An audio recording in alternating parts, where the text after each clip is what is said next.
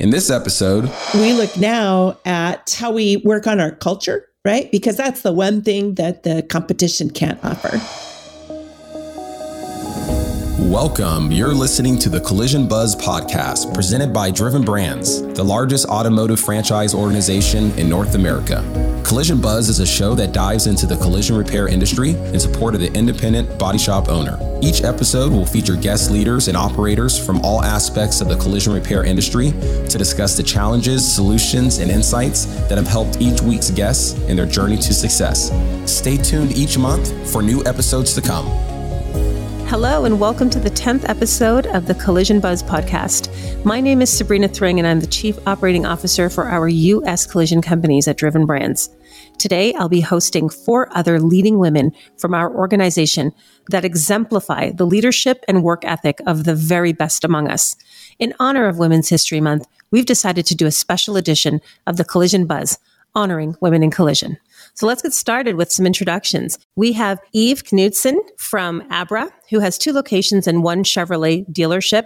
So, Eve, tell us a little bit about your story and how you got into the collision industry. Well, thank you. We have always had a body shop. So, it started when my grandfather started the dealership in 1939. And being third generation, raised in the auto industry, that was just part of our operation. I hired a new manager in 2014 and about that time, we started talking about the challenges that body shops were having if they weren't part of an MSO. So we were delighted when Abra reached out to us and asked us if we would be interested in partnering with them in our body shop in our Chevrolet dealership in Post Falls. From that, we grew to add another location in Spokane, Washington. So I hope that we continue to be successful and add more locations. Love it. Thanks, Eve. We've got Pat Fahey from CarStar Canada, who's also a multi site operator. She's been with CarStar since 2003.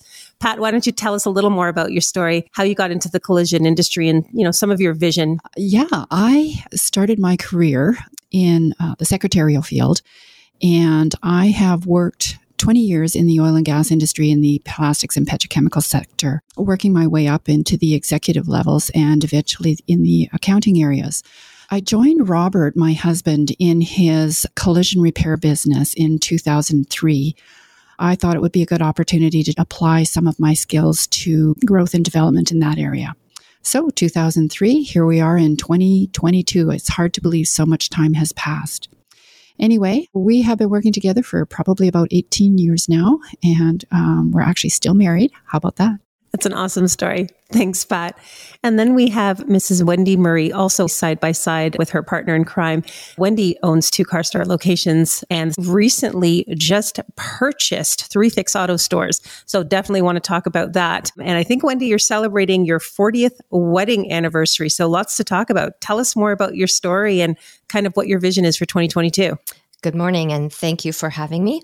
So, I grew up in the industry. My mom and dad had a business from the time I was probably about three.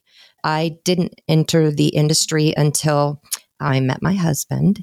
I was 14 and he started working for my dad and mom. We went on our very first date when I was one month from being 15. He took me to dinner. We've been together since. He worked for my parents for six years, went on to another shop, worked there for five years, and then he left and started our business when I was pregnant with our second child. But we made it work. We've been a family business. We've had all of our kids have worked for us at one point or another. It's in my blood. I love it. We treat our people as family because that's what we are. So that's how I got here. And we joined CarStar. We saw the writing on the wall like the rest of you, and it's been the best thing we've ever done business wise. Excellent. Thanks, Wendy. And last but certainly not least, we have Selvi Risk Menard. Selvi owns two Fix Auto shops in Southern California, definitely has a, a tenure of experience in the industry in different roles. And she's operated her first shop since 2009 and I think expanded into her second location in 2018. I know Selvi is the mom to three boys that I get to watch on social media, very beautiful family. And like the rest of us women on this call, are juggling the true meaning of work life balance. Selvi, what didn't I tell them? Hello, good morning. I started my career with Enterprise Rent a Car as a management trainee. I wanted to get into financial services. I decided to open up an insurance and financial services agency. And as I was, I was getting that going, I got involved into running a body shop as well. I did both simultaneously for about nine years. In 2013, I got connected with Fix Auto.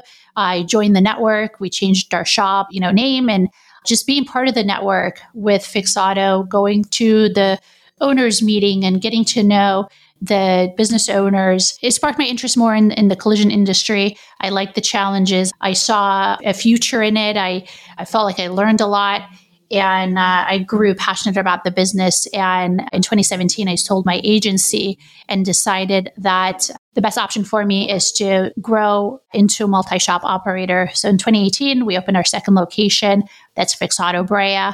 And obviously, we've had some hiccups with COVID, but I would say we're headed in the right direction. I'm glad I did it, and I'm very happy where I am. Excellent. Thank you, ladies, for those wonderful introductions. So let's jump into the discussion. Let's talk about success, right? Very loose definition of what success means. But I would say, as a female leader in the collision industry, tell us about a success story where you really felt the true impact of your role. Um, why don't we start with you, Pat? Well, after 20 years of working for the same company and doing things like that, it was very engaging to be on a learning streak with a very steep curve to it. We were already a CarStar at the time that I joined the companies in our, I think we were about 5,000 square feet at that time. Robert was managing the front end on his own and he had a couple of techs in the back end, burning the midnight oil a lot all of a sudden there was someone to represent us outside of the front doors, outside with the insurance companies, outside with colleagues. So there were already activities, meetings, things to attend and represent our business. And let me tell you, things took off. Things took off. It only took probably about a year and a half for us to experience significant growth.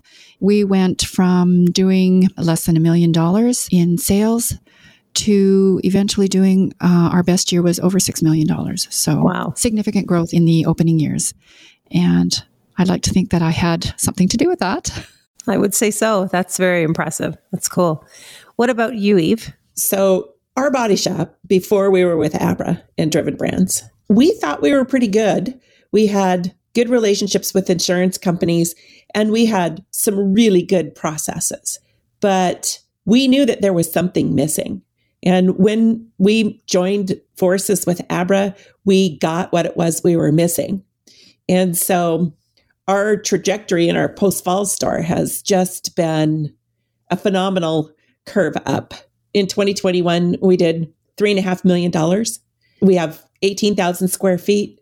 We have 16 employees. All my estimators are women, and things just keep getting better. And our Spokane location, we were able this year to secure a building in probably one of the fastest growing areas in Spokane. And hopefully by the first of the year, we will be opening a brand new 18,000 square foot facility there. And we truly believe at that point that that location will be able to do far more than we do in our Post Falls location. So we're really getting excited about getting that venture going. That's incredibly exciting. Congratulations. That's awesome. And Wendy, what about you? What's your success story that you want to talk about? So we started out really small in a garage, Pat working a job and going at night and working in that little garage and me raising the kids. Well, he helped. So to watch us grow from that to being able to purchase our first property and grow that little business. And then when we became a CarStar, we moved into the building that my mom and dad owned. It's a big property that we had other tenants in. Looking back, I think that moment that I saw that we could move into this big building and actually do the work that we do, it just meant a great deal. And it made me realize how we've worked hard. We've worked together as a team, including his brother, our partner. And we've since been able to purchase two properties. We just purchased this property from my mom and dad. And without CarStar leading us there, the hard work that we've done, we just, we wouldn't have been able to do it. We knew that a small mom and pop shop, we'd just never be where we are today. So I'm very proud of that. And another thing that meant a great deal to me was to be asked to be on CarStar's advisory board as the only woman. I know that they know that my voice will be heard because I'm outspoken when needed to be. And that's what it takes to be in this industry as a woman. I think that's a very true comment. And if we had a couple glasses, we'd probably raise them right about now, right? And what about you, Selvi? I know you have a lot, but what would be the one that you would want to share? Well, how I started into the business, I would say that was an interesting story for me. When I got into the business, it was a failing body shop. We went from close to bankruptcy in my first week as a body shop owner. We were given an eviction notice. you know, I had a ton of debt. I didn't have many insurance accounts. It was difficult at first. Fast forward from 2009 to now, I ended up buying my building in Moreno Valley. You know, my first location. We do about 6 million in sales annually. We have a staff of 30. I'd like to you know think I got a good grasp on the business. I had a bigger learning curve just because I didn't have that experience to pull from when I had to make decisions in regards to the shop. So I had to listen a lot more than I talked, ask a lot of questions.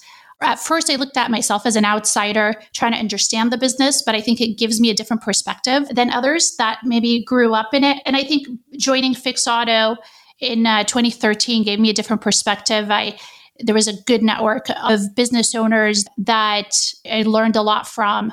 And I, I would say that helped my business grow it, it, was a big part of making my decision to just focus solely on the collision repair industry and, and grow within that and make that a long time goal for myself and my family. You mentioned earlier, Sabrina, work life balance.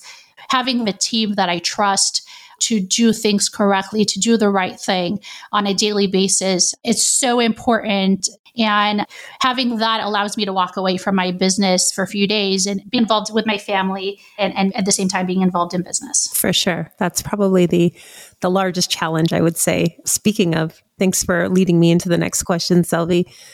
Eve, I know there are a lot of challenges, especially now, and probably good to speak in the present time. What would you say is the biggest challenge you're facing now, and how are you tackling it? Yeah, I would say that the biggest challenge that we face right now is a tight labor market.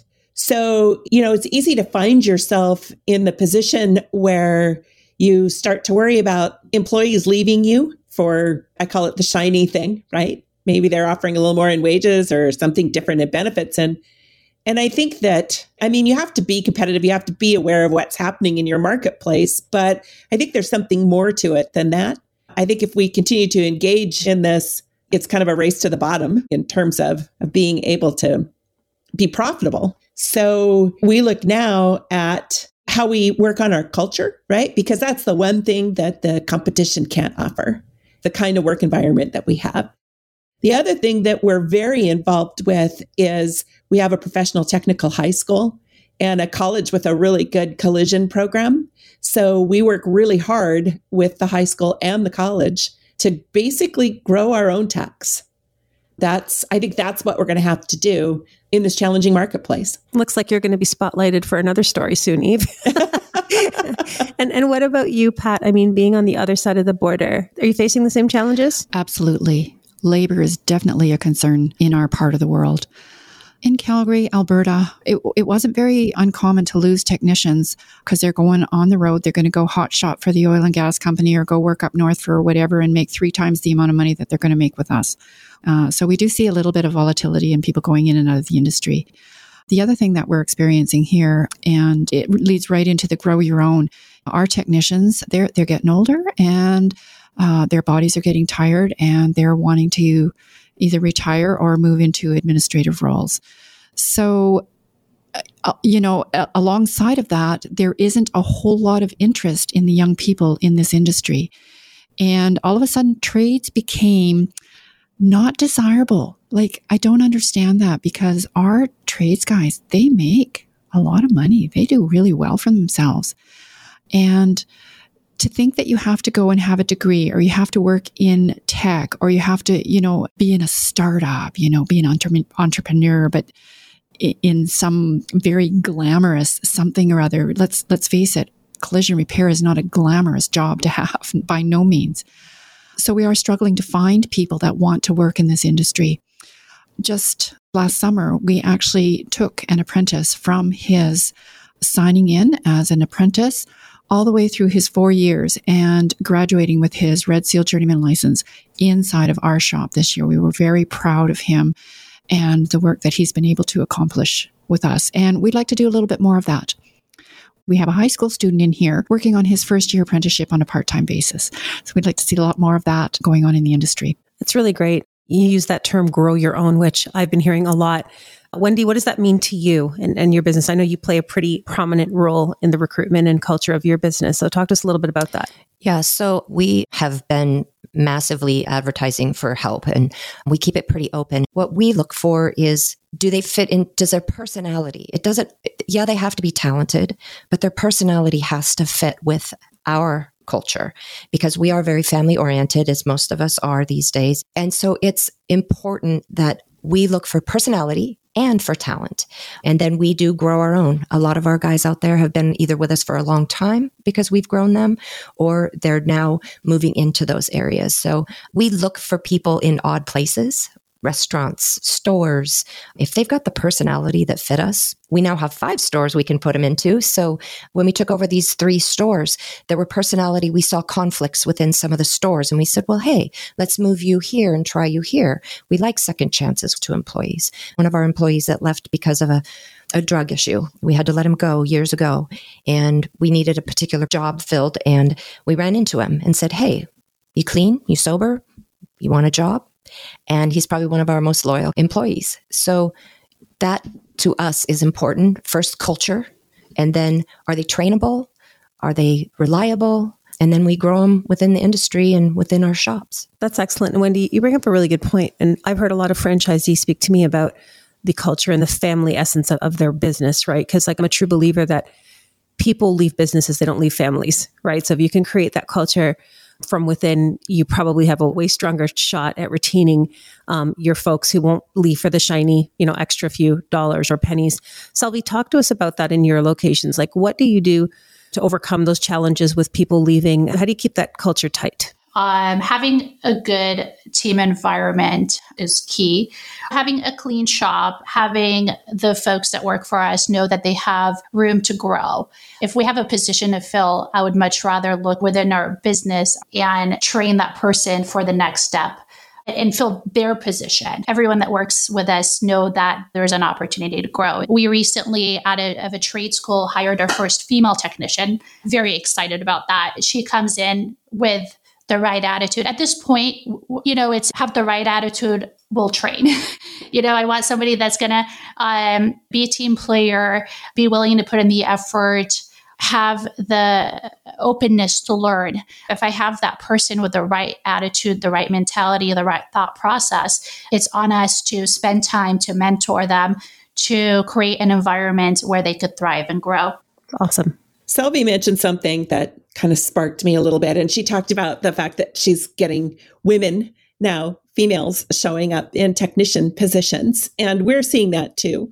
I mentioned before that my estimators are female and they all started with us as CSRs but very quickly we were able to assess that they had an aptitude to be an estimator. So that's how we've grown them. But as a Chevrolet dealer, I also serve on the General Motors Women Dealer Advisory Council. I'm the vice chair.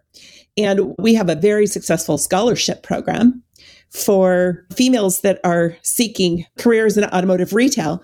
And we're starting to see a number of women across the country now applying for those scholarships, going into technical programs, whether it's body tech or whether it's mechanical tech. I think that this is a real new frontier for us. And as female shop owners, we're in a great position to actually usher in this new generation of technicians and estimators and shop general managers. Super interesting. And Pat, in your market, if you think about attracting more female talent, what does that look like? As far as attracting females into the business, if the female technicians are out there, come on in. I've seen two in my almost 20 years with the business.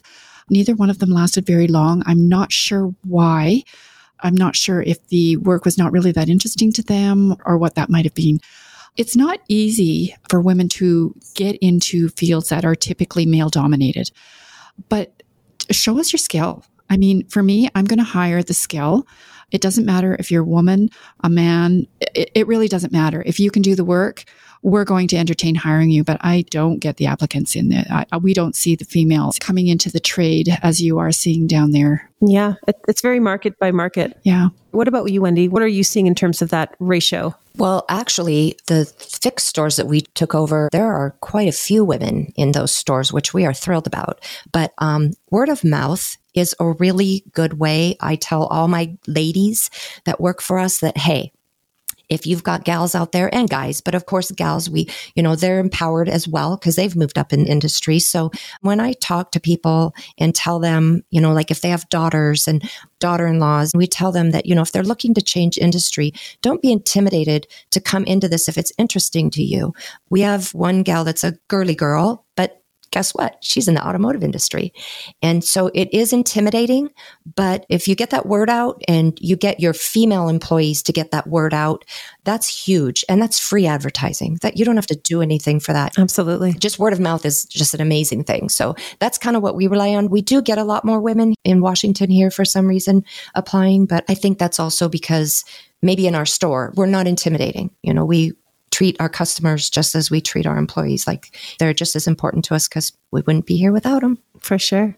Selvi, you had mentioned in your intro, you had entered through a bit of a turbulent time, body shop failing, a lot of different things going on. What was that like as a female coming into the industry? What are some of the moments where you had to bite your tongue? I guess would be the better better question to ask. I'm sure you have a few, but what can you share with us? You know, it is intimidating going into an industry where it is male dominated. It was a turbulent time. I look back and it was a great growing experience. I was fairly young, I was in my 20s, and it looked like a shop owner. and I would say the hardest thing is that first impression was always so, uh, you know, can I talk to the person in charge? oh you're i'm the owner okay well where's your husband right or where's your dad so it was always kind of having to almost convince them that I'm the one they need to talk to. it's perception, which is understandable because at the time, at least 12 years ago, we didn't expect the woman to be the shop owner. So I have something to say on that. We have our two front office people are women and we have tried to teach them and they've done a really good job of that listen you don't have to come get me you can tell that customer that you have full authority and if they question you as a woman you just hold your ground be respectful be approachable listen and do your job and tell them that you have the authority to make these decisions. And most of the time, they're able to take care of it because we've taught them to have their own value and know that they can do it. And so if you can instill that in all employees, not just women, that, hey, if I've given you the ability to make decisions, make the decision. I'm going to stand by you. That's awesome. And I think, you know, that's some of the coaching I know as a female leader on the other side of the coin in the corporate world it's it's incredible. I was just doing performance reviews yesterday for the group and I was very mesmerized by how many female leaders we have now, even on the corporate side. It's quite wonderful to see the mix of talent and not just whether it be man or woman, but just the different skill sets, the diversity, the backgrounds. So to know that you have that in your shops, I mean, that's what builds culture. That's what builds retention, right? Because the truth is, we all want to come to work because of the people. What keeps us there is the people, right? The paycheck for sure. But I would say these days, people want a home, they want a connection, and they want somewhere to feel like they make an impact, right? So, all that said, Pat, tell us about a day in the life of Pat Fahey. What does your world look like on a daily basis? Being a family business, it's each and every one of us wearing many, many different hats all during the day. I am now CSR, front end on the desk, along with my daughter responsible for HR, administration, process improvement, uh, accounting, writing paychecks, and then trying to find time to actually think about the future and do some strategy. Where are we going next? Uh, it's a lot of hats to wear right now, and I'm looking forward to the day when I won't have to wear so many. Isn't that what we do, though? it is. we're, we're multitaskers, right? I mean, I just smile when you talk because I think to myself, if someone were to ask me, you know, what a day in my life looked like, I could give you my plan of what I'd like it to look like, but nine out of 10 times there's a bunch of stuff that goes in between. So I'm sure we all have that story. Eve, what about you? What does a day in the life look like for you? Boy, I, I have a lot of irons in the fire. You know, my day is spent actually working with all of the department heads at Knudsen Chevrolet and other holdings and making sure that they're staying on the right thing, that they're checking the right metrics, that all of the oars are in the water pulling the boat the same direction. But I'm I'm truly blessed because I have really, really, really talented management. And that allows me to continue to focus on growing Knudsen Family Holdings, whether it's another Abra location or another General Motors dealership. Those are the things that I spend my time working on. Yeah. And you made a good point about the bench, right? Like, I'm a big believer that if you have a good bench of people, your continuity is in your legacy, right? Like the business will continue when you decide to hang up your hat um, accordingly. And, and Wendy, you also run a very family oriented business. What would you say a day in your life looks like? And how are you planning for your moment in the sun? What does that look like if you're willing to share that with us? Well, if my husband and son keep telling me they want to buy more stores, I'm probably going to leave and go to an island all alone and do nothing. right now, because of the three new purchases, I'm crazy busy. So I am learning to delegate. Delegate is my big word for this year. And so I'm training a girl because I do the accounting, the payroll, the all the bookkeeping, all the legal. I do all of the running the business on the outside, right? So I'm training her and then we take on these three stores and I'm now training one gal to take over those three stores to do that accounting so that I'm not having to do five stores. Right now, my goal, I'm going to make this out loud. I've only told one or two people this.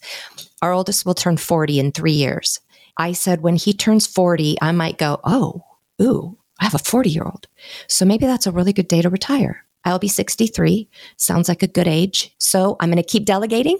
I'm going to keep training and um, hopefully my people will stay with me long enough that I can do that. It's good to have goals that are about you sometimes too, right? So I like that. That's uh, that's good. And family that's listening, do not hold me to this. Fair enough. Thanks, Wendy. What about you, Selvi? What does a day in your life look like? I would say, given that I don't have a production background, I manage business by numbers. I look at a lot of different reporting. I get a pulse of how things are going, communicate with insurance partners, vendors. Finding and retaining team members seem to be taking a lot of time lately. I mean, the past couple of years have been incredibly challenging for everyone. So it's business, but it's also about personal lives and uh, making myself available or just having that open communication with all our team members.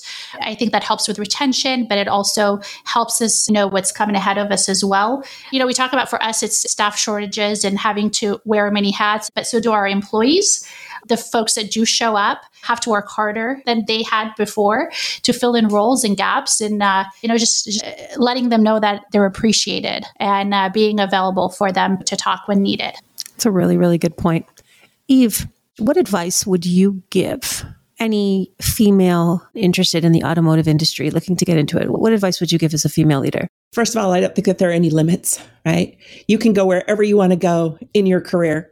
And I'm there to support that. I tell all of my people that I will make them ready for whatever their next move is, whether it's within our organization or they'll even go somewhere else, but they will always be ready for the next level up. And then I would say that just like life, you have good days and you have bad days, but don't get discouraged just because you have a bad day. Stick with it seek out other women that are in the field as well and add them to your network so that you have somebody else to check in with who can help give you a perspective when you need it. That's just great life advice in general, right? And what about you, Pat? If you had to give advice, maybe even to your own child, what would that look like, especially considering the times we're in? So, in addition to what Eva said, I'd like to tell women to educate themselves, be prepared, know what you're getting into beyond that, you need to be able to present yourself that you know what you're doing. You probably know more than a lot of your counterparts. You are going to have to prove yourself in the male dominated areas, especially, you know, when it comes to being a technician. You might have to work a little bit harder. So be prepared for that and do it. If you have a passion for this, let it shine and do it. It's great advice, Pat, for sure. And I think that was always about the self confidence. And you can train a lot of things, but appetite is not one of them, right? People have to want to do it for sure.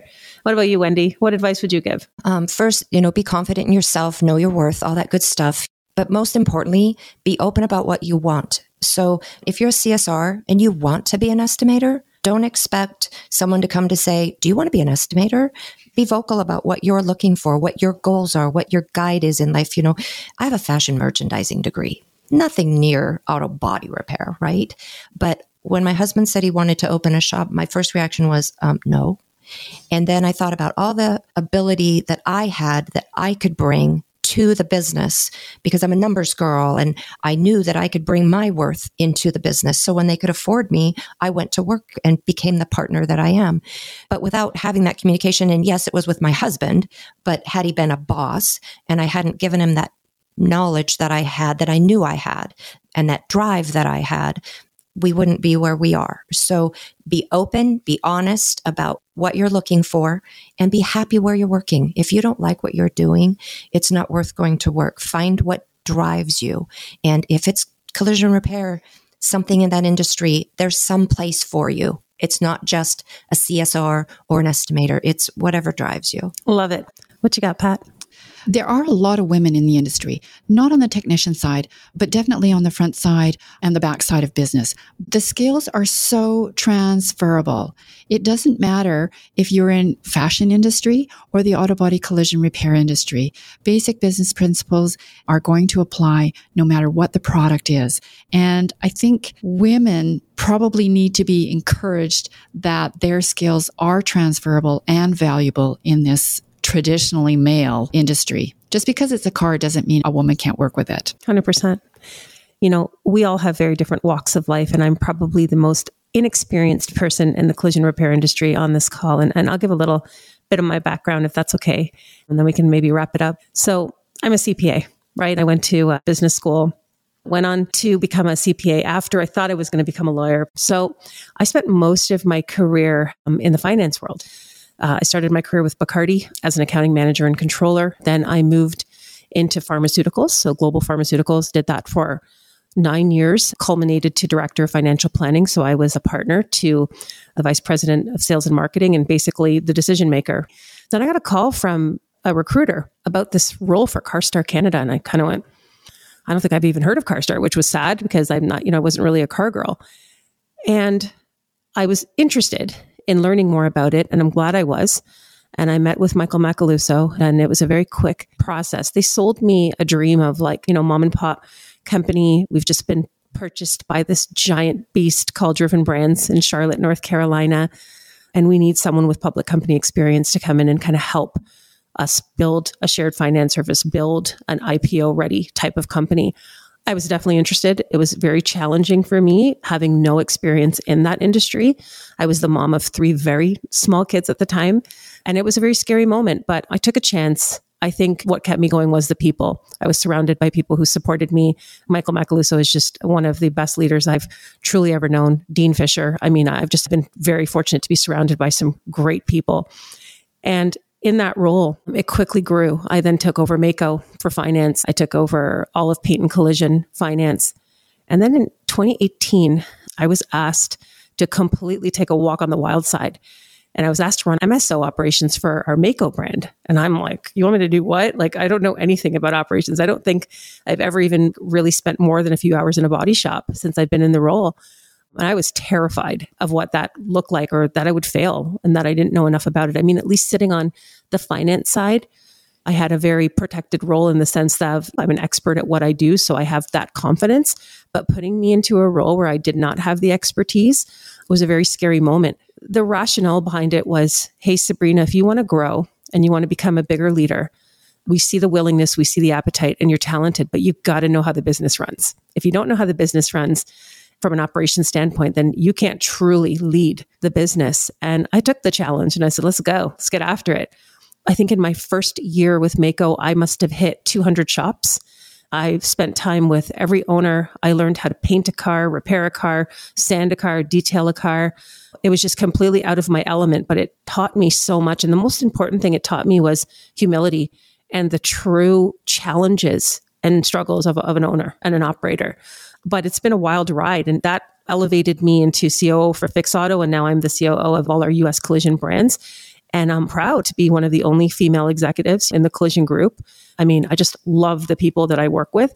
And the growing pains have definitely been painful, but um, I'm better for it. And I stand here and I look back at my journey and I look at all of your journeys and I go, okay, all different, but we all face the same thematic struggle, which was how to be a female leader in a male dominated industry. And I'll say on this call, we've all conquered it. I think we can all proudly say that. So I appreciate your stories. I appreciate your time. I appreciate your advice. And I think we have an opportunity to dominate and conquer. It starts with just the mindset and the appetite and the willingness and the removing the roadblocks that we all have done. So I'm happy to be associated with all of you. Right back at you, Sabrina. You've been a great leader. Thank you. So before we wrap this up and let these lovely women get back to their crazy day to day, are there any closing comments or anything that you'd love to share before we wrap it up?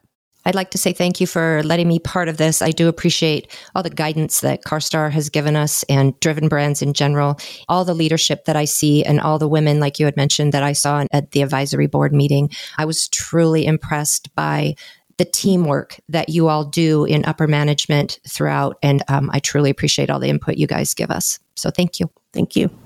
One of the best ways to encourage women in this industry is simply by including them in more of the typically male dominated roles and aspects. And by that, I mean specifically, don't just have us on a podcast, especially for women. Include us in the other podcasts about all of the other topics.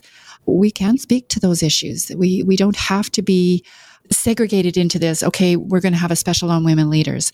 Let us demonstrate our leadership just by participating in the normal activities of the business. Great point. Love that, Pat. Thank you. I'm hosting my first podcast myself, so I agree. You know, to piggyback on what you were just saying, I've always looked at myself as okay, I'm, I'm a woman in a male dominated industry. I don't want to just be perceived as I'm doing great for a woman. I, I want to be a good operator because I'm a good operator. Correct. I have to show the same value proposition to retain employees, to retain accounts, to service customers, to provide a product and continue running this marathon that we're in and be in something long term. So I agree with what you're saying as you know, I want to be a great operator because I'm a great human. You know, wanted to say that. So thank you. Absolutely. Eve. So when I first got into the automobile retail business, I felt exactly the same way, right? Why should women be treated any differently than men? Why do we need to have our own groups? And so I resisted the idea of an automotive women retail network. And years later, I discovered I had been wrong. I belong now to two 20 groups. One of the groups that I belong to, I'm the only female in the group. It's a best practices group. I get a lot out of that group, but I definitely show up differently in that group than the other group I belong to, which is all women.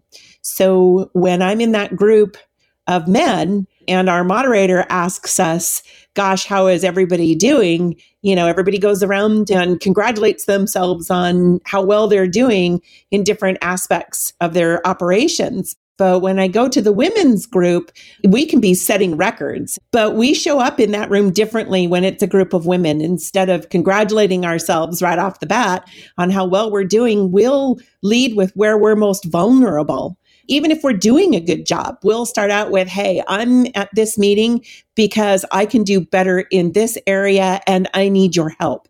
So it is a, a whole different feeling amongst the group and we get down to it. We get down to really hard work. One of the other things that being a woman owned business can afford us, at least here in the States, is that we can apply to the federal government and be granted a women owned business status. And why that's important is it helps us maybe with government contracts because we're put in a different category and governments are required to have a certain number of women owned businesses that they do business with. And we also can get preferential financing sometimes afforded to us through the SBA. So when we want to expand our operations, they look at us differently when we apply for those loans and that assistance. As a woman, right, we should all be really proud of the job that we do. And we should take advantage of every unfair advantage that comes our way. I think it's good to be a woman. Love it.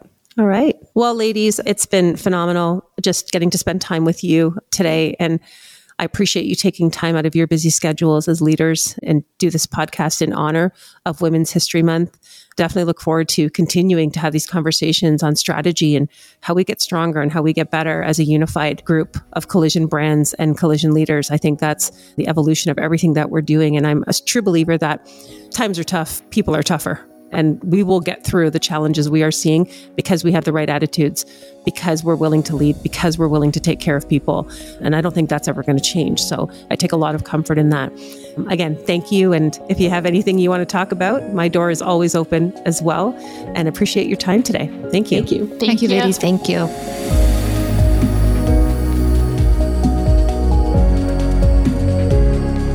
You're listening to the Collision Buzz podcast. Please stay tuned for new episodes to come.